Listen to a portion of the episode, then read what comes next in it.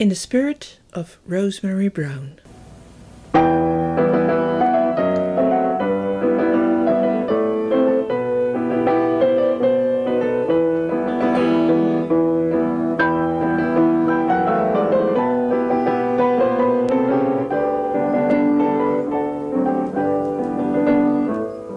Episode 1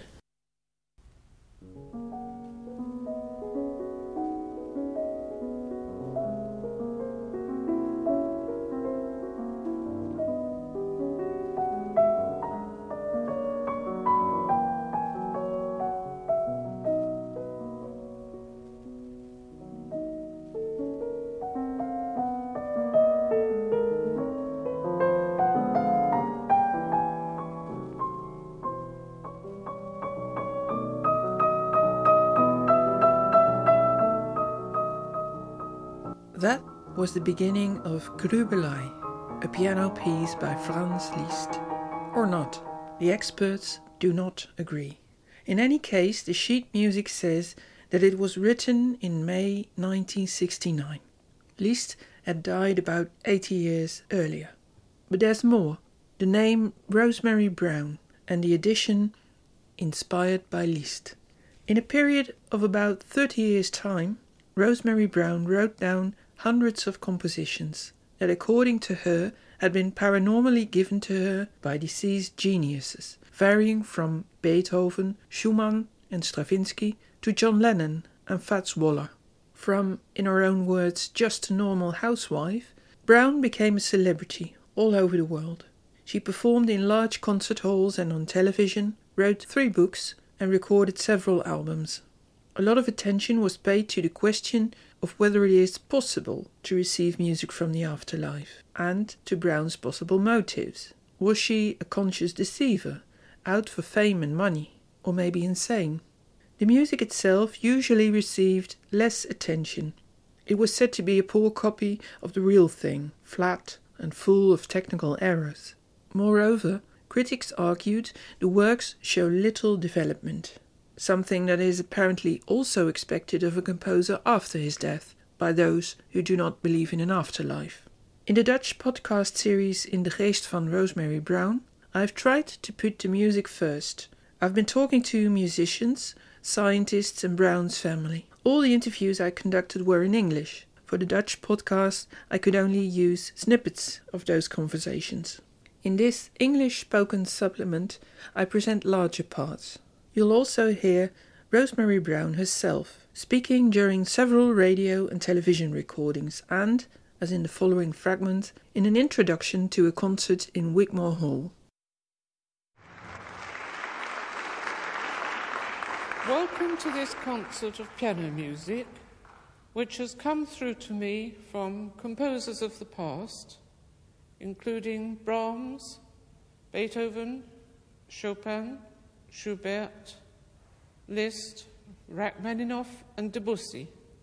The composers and their colleagues working with them in the beyond see the world as being in danger of becoming spiritually bankrupt.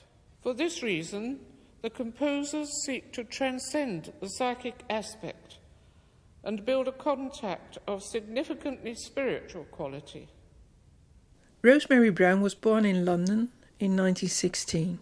As a child, she once was lying in bed sick when she was visited by a man in a long black dress. Yes, that's right. When I was about seven years old, I saw Liszt, and he didn't give me his name, but he said he had been a pianist and a composer when he was in this world, and that when I grew up, he would come back to give me music. And so he did, some forty years later. By then, Brown was a widow with two children, working at a school where she served lunches. Uh, but I was actually at home because I'd had an accident at work and broken some ribs. And uh, the hospital had sent me home and said that I must rest, I mustn't do any heavy housework. And the time was passing very slowly because I couldn't do very much. And I decided to go to the old piano, which hadn't been touched for years, and I thought I would sit there and try to remember some little tune which I had learnt as a child.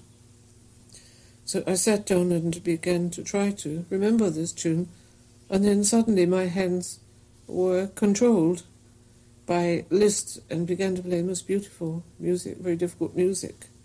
On my first researching day in London, I visited Balham, the borough Rosemary Brown lived in most of her life. Not very far from her home, on Balham Road, is the Spiritualist Church. Brown frequented this church for many years, as a member, but also as an organ player during services volunteering because no one else dared playing the new electric instrument the church had been given.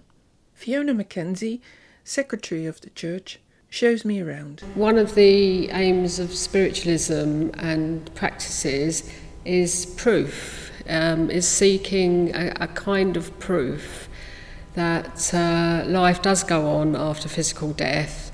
And so, in her way, she was tapping into that, of course. Um, it's slightly more unusual and don't come across it so often as such, but, but actually, you know, classical music and other types of music do move people. You know, the, the, the sometimes the, um, you know, it's like the beauty of it is it does tap into that spiritual aspect of the psyche of the person, you know, and that's the connection. So, in fact, maybe isn't unusual at all. Maybe it's universal. And, you know, I'm thinking more like of specifically Rosemary doing the channeling, which is on the piano or the organ. But actually, music in itself, the vibration, um, it's, it's, it's both primal and etheric at the same time, and etheric in a way that touches on other realms. The piano and the organ Brown played are still there. However, Mackenzie thinks the organ isn't functioning anymore. So I think that, and there's probably a plug.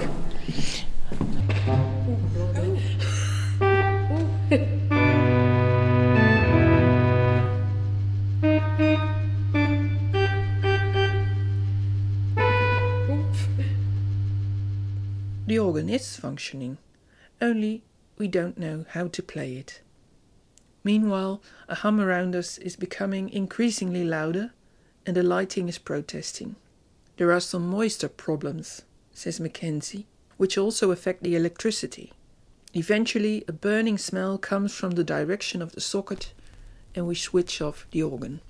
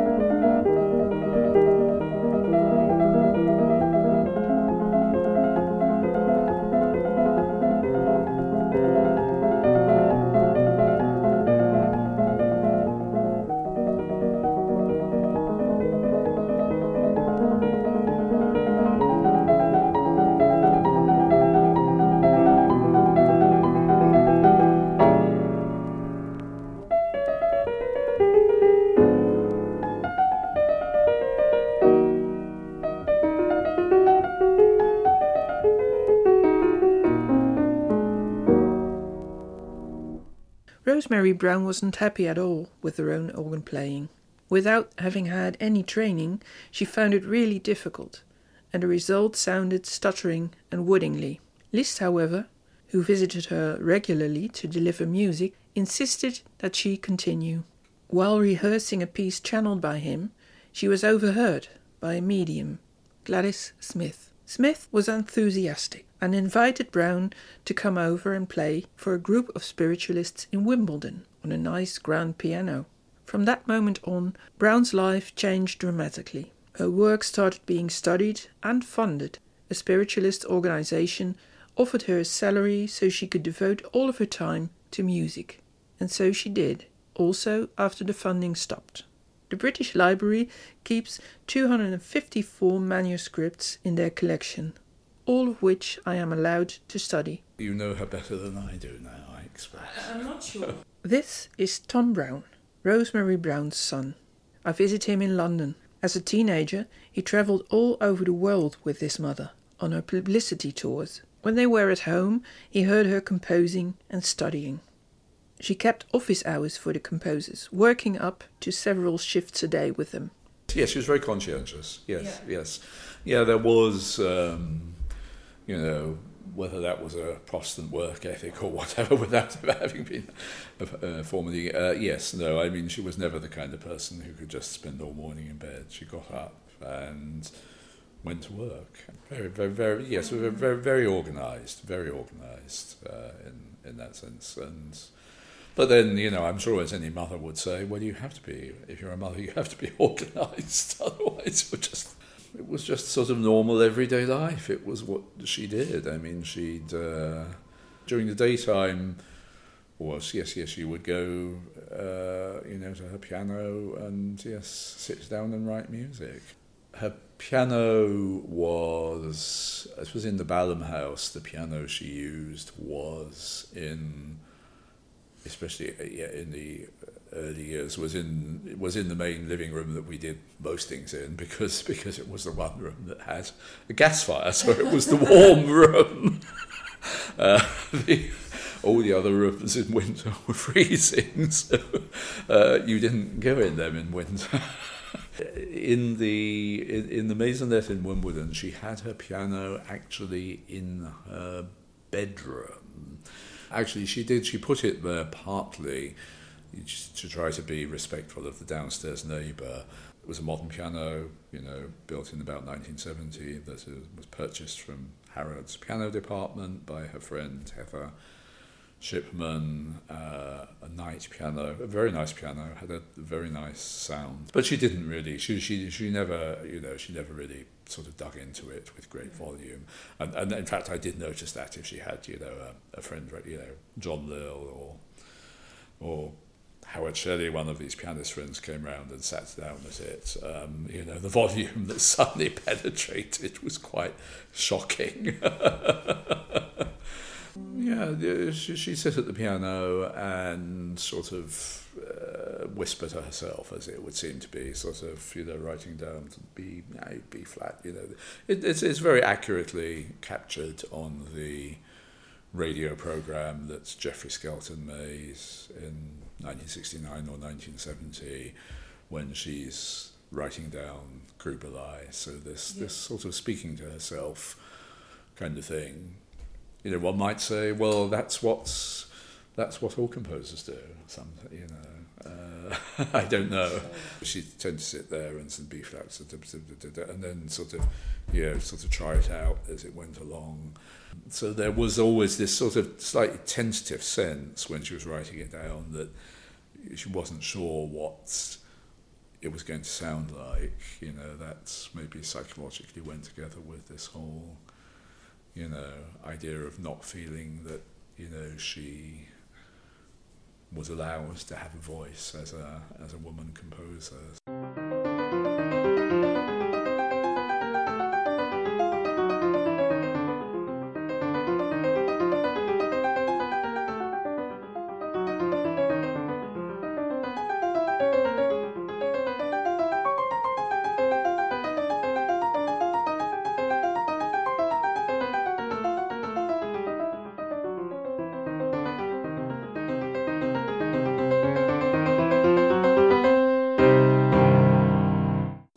This was an etude as delivered to Rosemary Brown by Frédéric Chopin.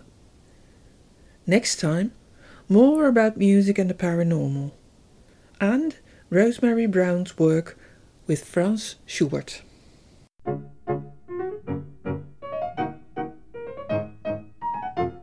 This podcast was made possible by Preludium, magazine of the Concertgebouw Amsterdam and the Concertgebouw Orchestra.